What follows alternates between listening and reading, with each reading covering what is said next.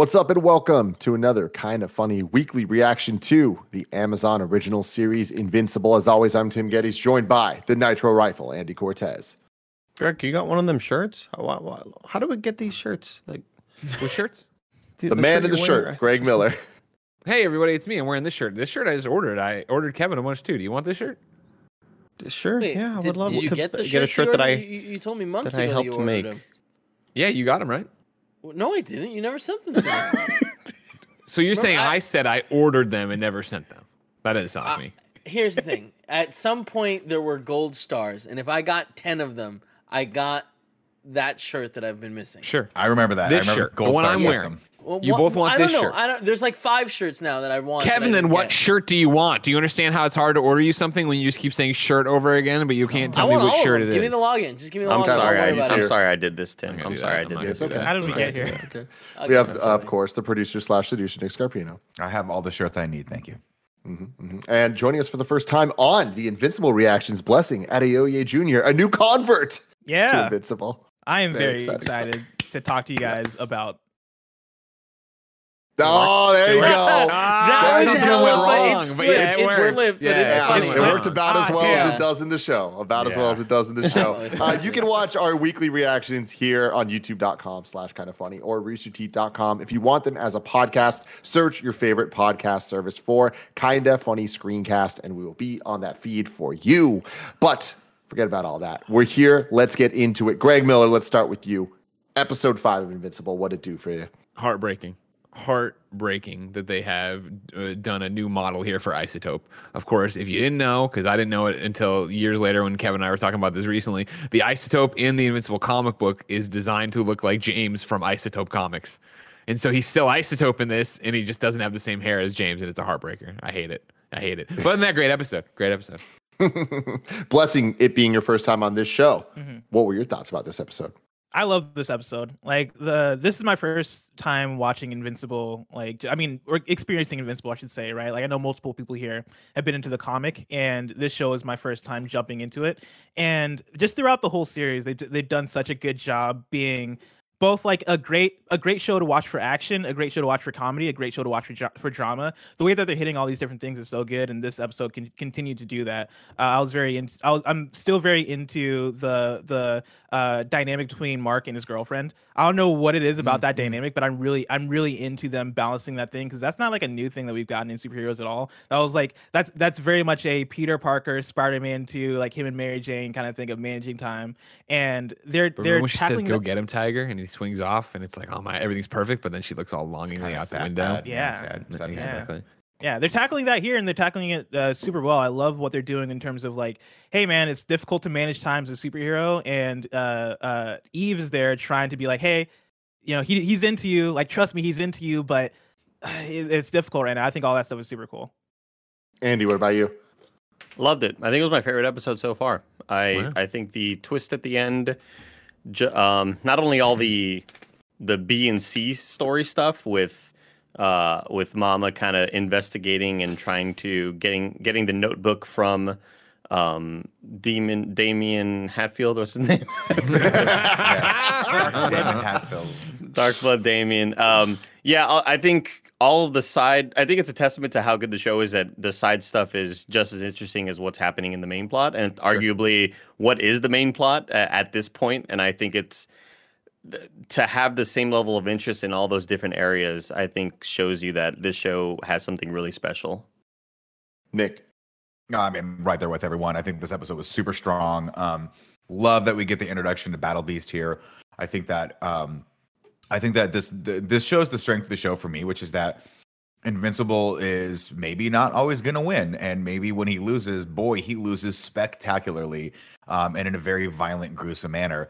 Uh, I thought it was cool. Shout out to, and now I'm forgetting his name. Damn it. I looked it up yesterday. The guy from Burn Notice who plays Machine Head, who is just always that perfect asshole in everything that he does. Uh, Tim, you'll know him, of course, from Hitch. He played the guy that was trying just to sleep with the woman. And Will Smith mm-hmm. was like, no, bro, I'm not all about that. Um, I think it was good, and obviously, like you know, this episode's great because it's mostly just a fight, and the animation in the fighting is just amazing. So, uh, very good across the board. Kev, very enjoyable. It's it's funny because it's been so long since I've read the Mm-hmm. comics where it's like I don't remember any of this stuff, and it's like, is this how we were introduced to to what's Battle Beast? Battle Beast? And it's like, I guess it is. Uh, and it's it's man, I can't wait to get more of this show. Every time that like the the it ends, I'm always like, wow, that flew by. However long it was, not enough. I want more. God bless it. I'm right there with Andy, where this is my favorite episode of the season so far. And I think that to look at episode one and now five and seeing how far we've come and how lived in the world feels, how developed the characters already are, how accessible it is for them to introduce multiple new characters in this episode, but they've taught us the language to understand how to take that all in. It, it's just kind of a mastercraft. I'm so impressed. I've been impressed with the show, but I think we're hitting a point now that I'm like, this is something really, really special. And just like Kev was saying, it's been so long to that I've read this to the point that like I didn't even remember Machine Head as a character, period. Uh, and I when I looked it up, I was like, oh my oh shit, he was in the comics. And like I'm so happy that I have that experience to be able to go into this uh, partially blind, like you know, like to Yeah, kind of have yeah. these moments still kind of hit me, but while still knowing certain things. So like what, when things happen in this episode, I'm like, I mean, even like Battle Beast introduction, it's like, oh my god, this is so cool. I forgot this element that I love so much in a uh, show that I'm already really, really, really vibing with. And Nick was talking about the animation in this episode standing out, and I totally agree. I think that it probably was because there was a lot of fighting throughout this episode, but there wasn't a single moment in this episode that I was like, uh, I wish the animation was better. That's not to say that there weren't moments it could have been. I'm just saying I was never taken out of it. I was never distracted in the ways that I was in a couple of the the prior episodes, and I just think that that is a testament to where this is building and how strong it's uh, building on itself. To have three episodes left in this season, there's so much story being told, so much more story to tell, and I am just completely, completely enthralled. Yeah, I will say uh, Kirkman mentioned when he was on the show, uh, have, casting Michael Dorn as Battle Beast and and having him tr- sort of find the difference. And I'll, I'll say, I think he nailed it. I think he nailed like a different vibe than Worf uh, from Star Trek as Battle Beast, and it's cool. And I mean, this to me is what like is without spoiling things so exciting about Invincible as a property is that you never know which way any of these characters are going to go. Are we going to see them again? Are they going to play pivotal roles down the road, or is this just it? We don't know. Is Machine Head going to come back? We don't know. Is Battle Beast going to come back? We don't know. But they lay all this foundation um, in these first few episodes, and it really, really is just cool to see.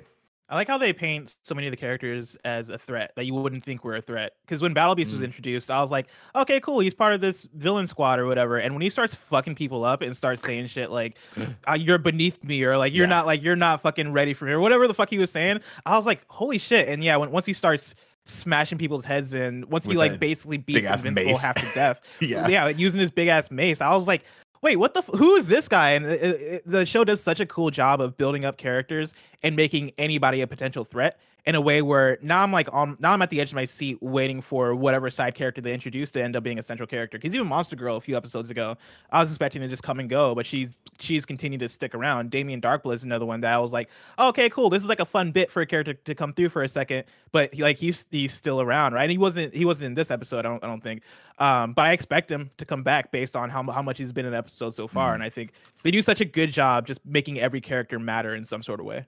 Yeah, I'm There, also there was a um, um, while talking to Kris Anka about this, the weapons arbiter, also Mm, working of on course, of course, Spider-Man into the Spider Verse two.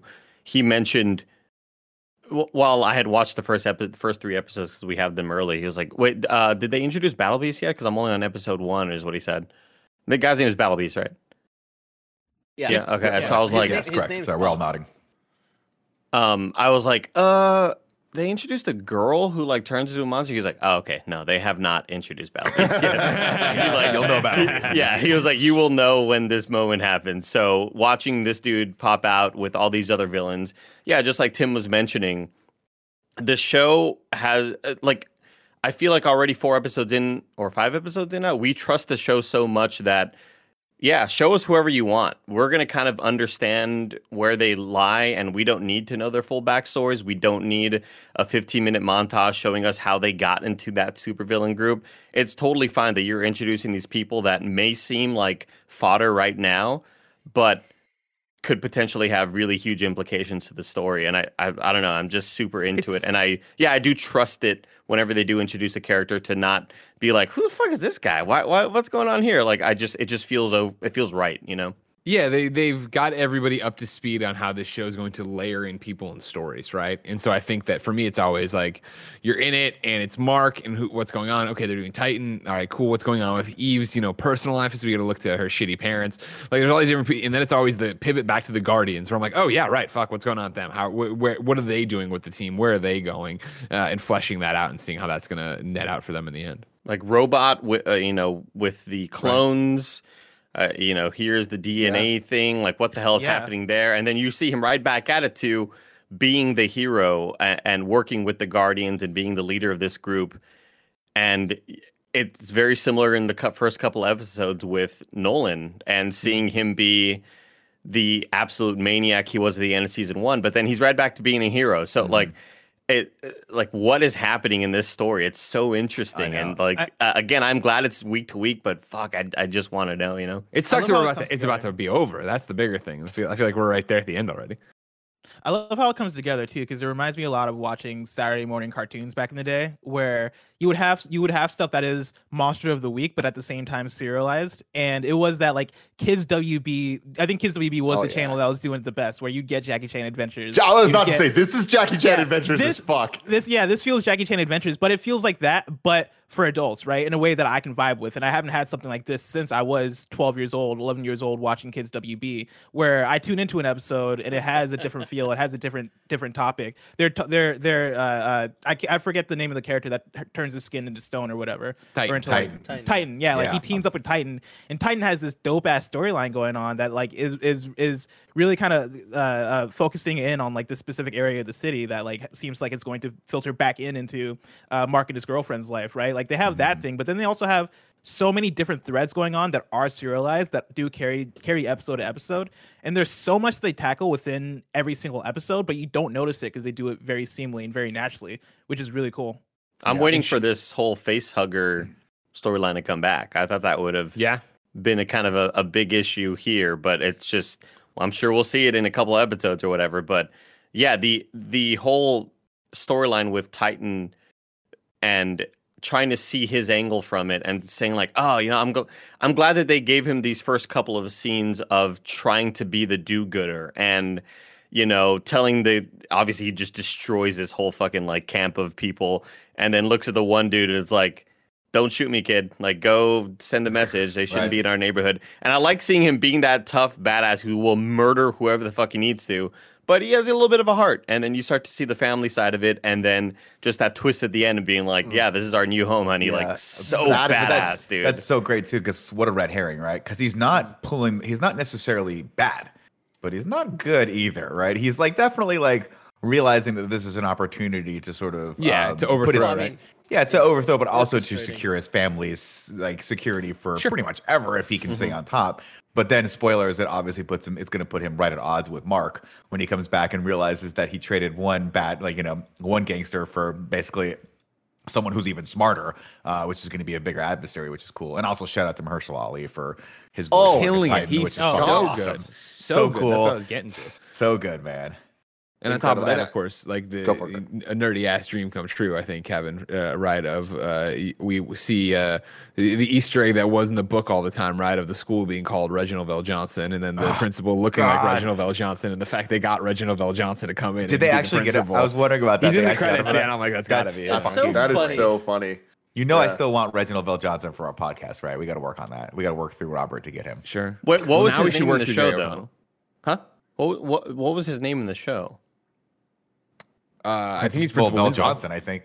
No, he's the school is Reginald VelJohnson school, but I think he was Principal Winslow for Carl Winslow. Oh, that's right. That's, That's, right. right. Yes, he was. That's, right. so that's what it was. yeah, they it said. Winslow. I was like, holy fuck, he looks like Carl Winslow. Yeah, I didn't know. Like, that's so funny. That's funny as hell, dude. Because then, but then for a while, I went, oh no, wait, Reginald VelJohnson passed away, right? No, that's Uncle Phil. That's I always get Yeah. the always Oh, get yeah, go down that rabbit hole again. Phil.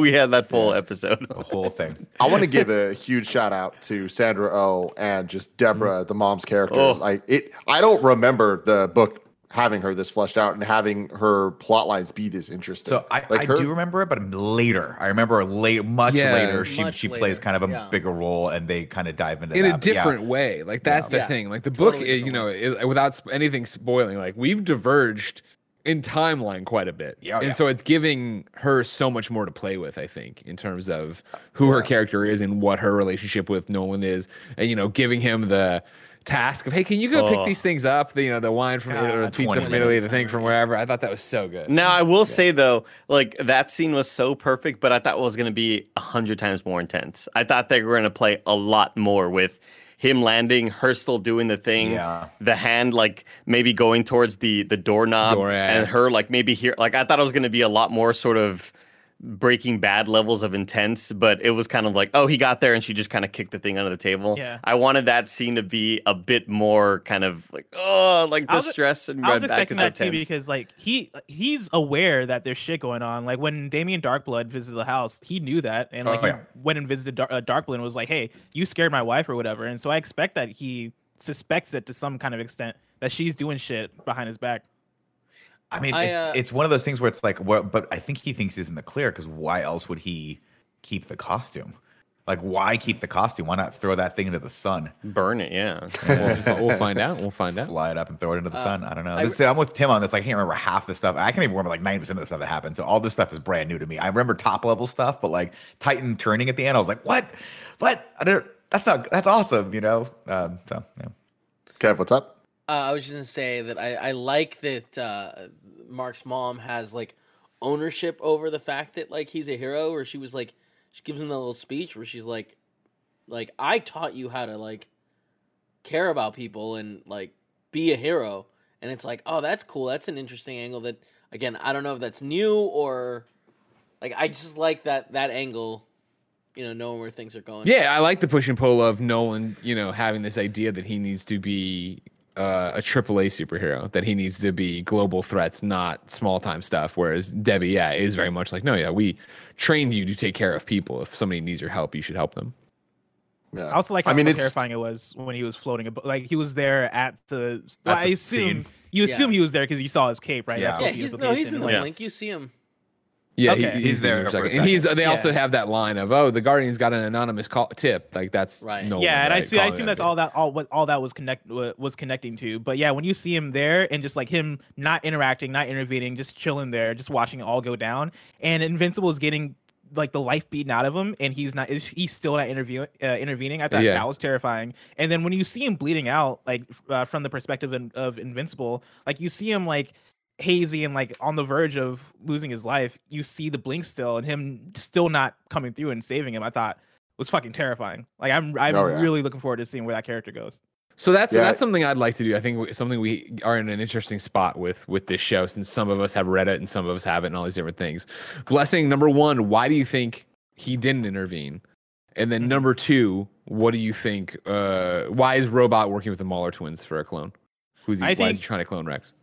Right now, I think he didn't intervene because he he either wants Mark to die or he's fine with Mark dying so that Mark doesn't get in, get in the way of whatever he wants to do. Because I assume that he wants to conquer Earth or some shit, and which is why he took out the Guardians. That's my that's my that's like the narrative I, I've painted in my head. And I'm sticking with it for now. Um, and so that's where I'm at with that. In terms of what the robot is doing, I have no idea. Like I I I assume he might be in love with Monster Girl, and maybe he realizes that he can't like. I if this is wrong, this is gonna be very far fetched. But I assume that he realizes that he can't he can't get together with Monster Girl unless he's able to like be a biological being, which is why he went to the clone clone guy, and he's mm-hmm. gonna try and make that happen. That I I that's the only like thing I can come up with in order to explain that, and I feel like I'm very off. But other than that, I have no idea. I've got no fucking clue, and I don't even really want to guess because I feel like whatever the answer is going to be will likely come out of left field, and I'll never see it coming. Just like I never saw Nolan killing all the Guardians in Episode One. Th- th- Those, or I, or I didn't see Titan becoming the leader of this gang now. Like I just this empire. Those those twists are so satisfying. Not that Nolan killing a bunch of good heroes is satisfying, but like when the episode ends and you go, holy fuck. Yeah. like Yeah. that's mm-hmm. those are my favorite moments And in TV, and I can't wait to see what happens. Yeah, it reminds me a lot of Game of Thrones, right? Where you get to those moments like the Red Wedding, and you're like, oh, anything can happen in this show, and that's so rare for for a lot of these properties that And it to not feel like bullshit too. Yeah, yeah, exactly. Not feel like it comes out of left field. Where it's like we're in that world where any, really anything can happen. Like we don't know who's going to be good, who's going to be bad, what they're all about, and there's a lot of mm-hmm. murky gray area there that we're going to play around in potentially, which is going to be really cool for storytelling. I love it. We have three episodes left, and we will be reacting to all of them right here on youtube.com slash Only kind of funny. Uh, yeah, only three left. That sucks. Uh, Fucking Kirkman. Kirkman, get it yeah, no news on season two yet. I'm hoping we get that. that hope we get an announcement sometime soon. But uh, I'm pretty hopeful. The reaction seems like it's been very, very positive. But let us know in the comments below what you thought of this episode of the show, uh, what your theories are. And until next time, love you guys. Bye.